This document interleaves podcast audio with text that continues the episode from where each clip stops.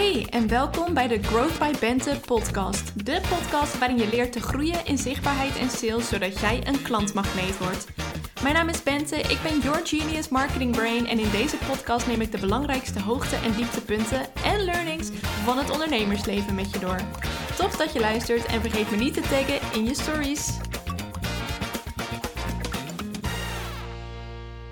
Welkom en leuk dat je weer luistert naar de Growth by Bente podcast. Het zijn nogal turbulente weken geweest. En in deze podcastaflevering wilde ik beginnen met even lekker helemaal bijpraten. Want mijn laatste aflevering als een one-woman show was volgens mij in januari. En het is nu mei. Mm. Dus we hebben heel wat bij te kletsen. Ik heb onwijs leuke maanden gehad. Het begon allemaal natuurlijk in januari. Um, met um, ja, het nieuwe jaar. En in januari organiseerde ik de 2023 Scale Up Masterplan Series. Daarin gaf ik drie masterclasses over opschalen. Dus ik heb alle opschaalstrategieën gedeeld. Ik heb een aantal uh, methodes gedeeld om doelen te stellen, zodat je van dit jaar je beste jaar ooit gaat maken. Het linkje staat eventueel nog in de beschrijving als je hem nog terug wil kijken. En dat had allemaal te maken met mijn lancering van de Skill Up Mastermind, die in februari live ging. Dat was, of dat is, mijn programma voor ondernemers die dit jaar door hun six-figure grens heen willen breken met hun omzet. En in maart, dus dat was in februari, die begon in maart, die mastermind. Dus toen was de start van de Scale Up Mastermind. En in maart gaf ik ook de masterclass 10 must-haves voor een consistente klantenstroom. Want ik ging de derde ronde van de Business School lanceren. Dat is mijn programma voor ondernemers die een consistente klantenstroom op willen bouwen. Uh, dus heel wat lanceringen al gehad dit jaar. In april dan is die derde ronde gestart. Dus toen startte de derde ronde van de Business School. En drie dagen later kreeg Jasper, mijn vriend, voor degenen die het niet weten, een klaplong. En het enge is dat het precies dezelfde timeline is als de vorige keer dat Jasper een klaplong kreeg. Dus dat vond ik echt te toevallig. Want toen was ook, eh, dat was toen in september, eind september, toen startte op maandag ook dus de business school. Dat was toen de tweede ronde.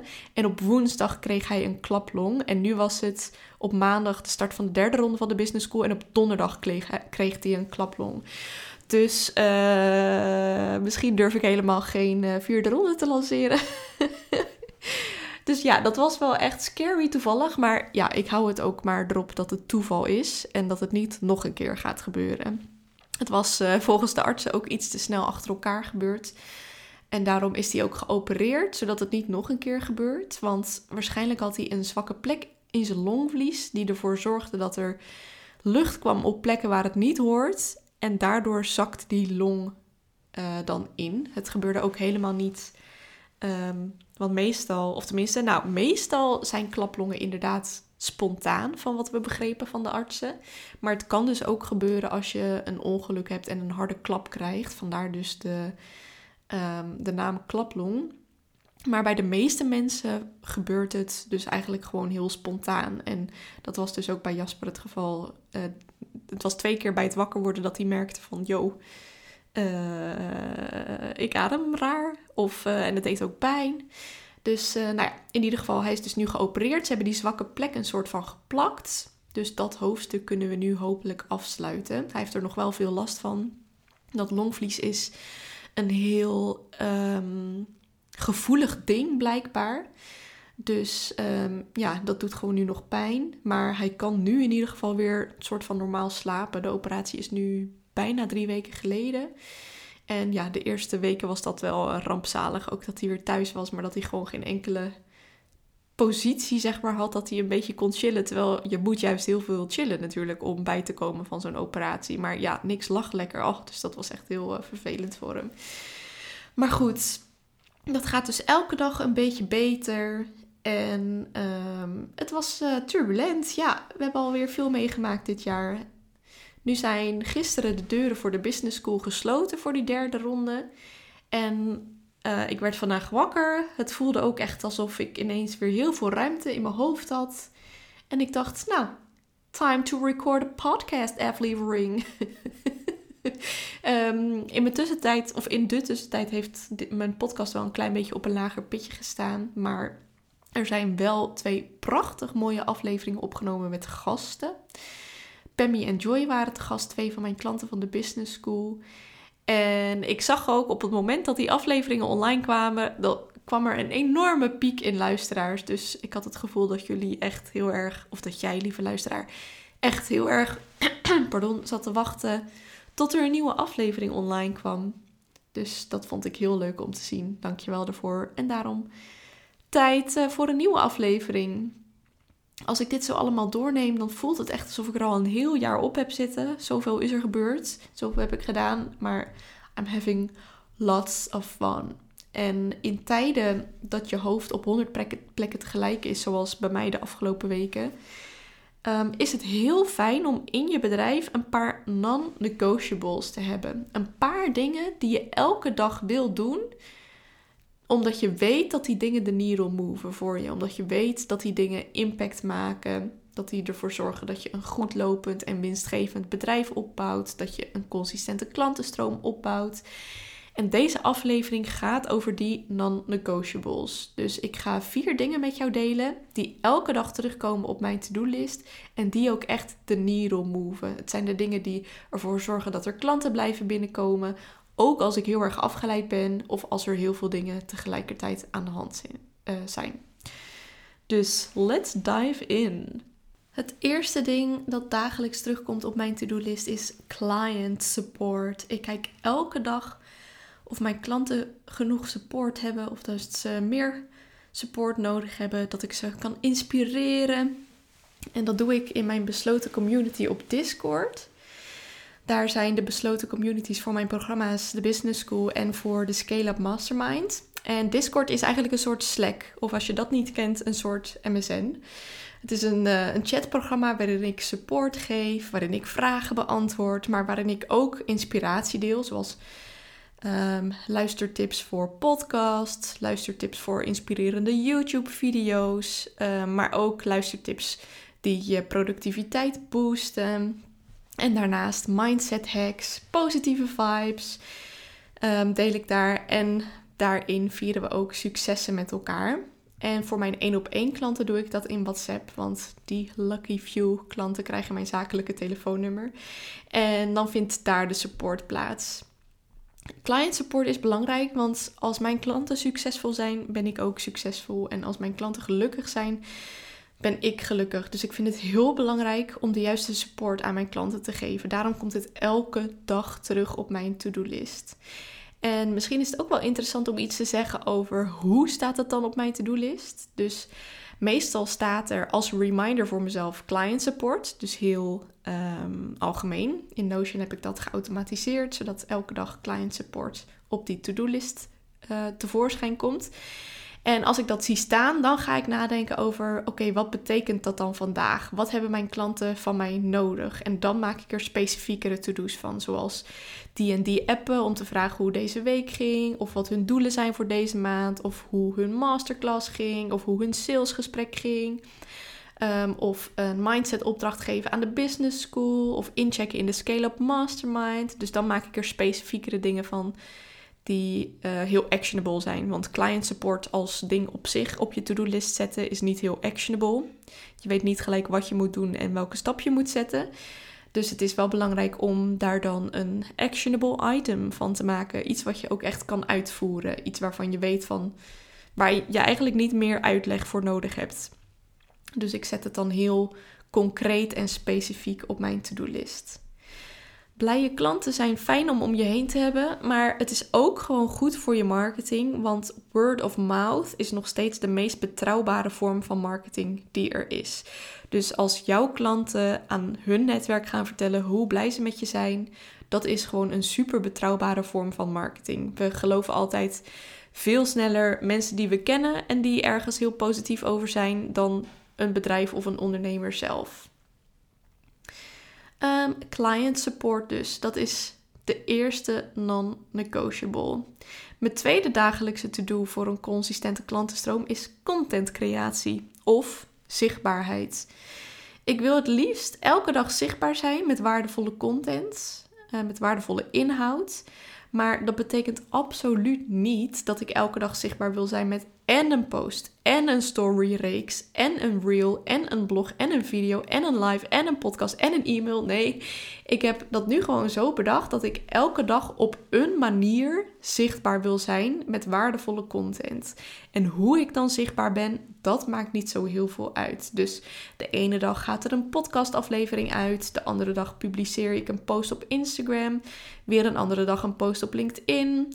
Soms doe ik wel meerdere kanalen op één dag, maar mijn doel is in ieder geval: ik wil elke dag zichtbaar zijn met waardevolle content. En ik maak mezelf dat ook zo gemakkelijk mogelijk, want ik hergebruik bijvoorbeeld mijn posts en maak daar een inhoudelijke storyreeks van.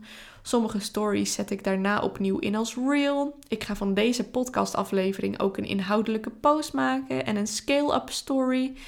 Dat is trouwens mijn nieuwe nieuwsbrief die ik in december ook nog gelanceerd heb. Die ben ik helemaal vergeten te noemen net, maar die verstuur ik ook wekelijks. Dus elke week deel ik een verhaal van achter de schermen over het opschalen naar multiple six figures.